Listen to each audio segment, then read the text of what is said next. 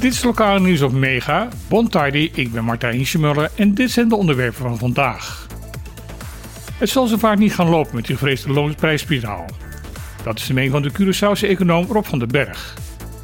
Dit is te lezen in een artikel in het Antiaans Dagblad. Afgelopen dagen werd van verschillende kanten gewaarschuwd dat meerdere ondernemers in Bonaire bezig zijn om de consumentenprijzen omhoog te drijven. Dat gebeurt om de verwachte kostenstijging voor de werkgevers door de forse verhoging van het wettelijk minimumloon in 2024 nu al te compenseren. Bos van den Berg zal de kostenstijging zich beperken tot een beperkt aantal ondernemingen. Hij is daarmee oneens met de werkgeversorganisatie BFB dat het hele salarishuis op Bonaire aangepast zal moeten worden. Volgens de econoom zullen de prijzen vooral gaan stijgen bij de bewakingsdiensten, tuinonderhoud en de huishoudelijke hulpen. Ook zullen volgens hem de kosten binnen de toeristenindustrie waarschijnlijk flink hoger worden. Maar zegt Van Berg, de verhoging van die prijzen worden vooral gevoeld door de toeristen. Van den Berg wijst erop dat naast het minimumloon ook de uitkeringen zoals onderstand en AOV sterk verhoogd zullen gaan worden. Daar zullen mensen dus meer te besteden gaan krijgen. Hij ziet dat als een mooie kans voor ondernemers om hun omzet te kunnen vergroten. 88 verschillende bekeuringen in drie dagen tijd. Dat is het resultaat van de verscherpte verkeerscontroles die het Korps Politie Caribisch Nederland de afgelopen dagen heeft uitgevoerd. Daarbij moet worden aangetekend dat sommige bestuurders meerdere bekeuringen voor verschillende vergrijpen kregen uitgereikt. Zoals rijden zonder gordel en zonder geldig rijbewijs. De politie voerde zowel geplande als ongeplande controles uit op verschillende plekken op het eiland. Daarbij werd gebruik gemaakt van een busje waarmee de agenten snel naar de verschillende locaties gebracht konden worden.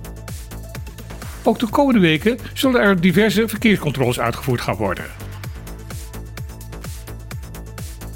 Sinds 2010 is er 26 keer een strafrechtelijk onderzoek gedaan naar vermeden integriteitsschendingen door bestuurders en ambtenaren op Bonaire.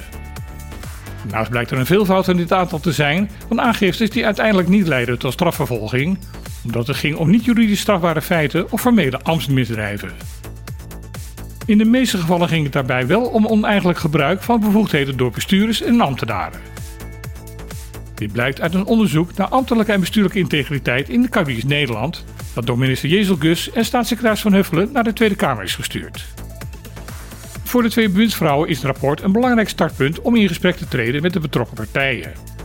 Het is de verwachting dat in de eerste helft van 2024 een beleidsnota over dit onderwerp van het kabinet naar de Tweede Kamer gestuurd zal worden. Een fonds van een plantensoort waar al 138 jaar van werd aangenomen dat deze niet meer voorkwam op de Nederlands-Caribische eilanden. Dit is het resultaat van onderzoek dat op Sint-Eustatius plaatsvindt naar plantengroei aan de binnenkant van de vulkaan de Quail. Tot voor kort waren deze wanden volstrekt niet te onderzoeken omdat dat te gevaarlijk was. Door gebruik te maken van moderne technieken, waardoor de onderzoekers het gebied op afstand kunnen bekijken, werden er vijf exemplaren ontdekt van de plantensoort Citea arborea, oftewel de Indische boomvaraan. Deze oeroude plantensoort was voor het laatst op de flank van de vulkaan gezien in 1885. Boomvaraans vinden hun oorsprong in een periode van ongeveer 300 miljoen jaar geleden. Daarmee behoren ze tot een van de oudste soorten die nog op de aarde voorkomen. Het is geen toeval dat ze juist op deze plek zijn aangetroffen.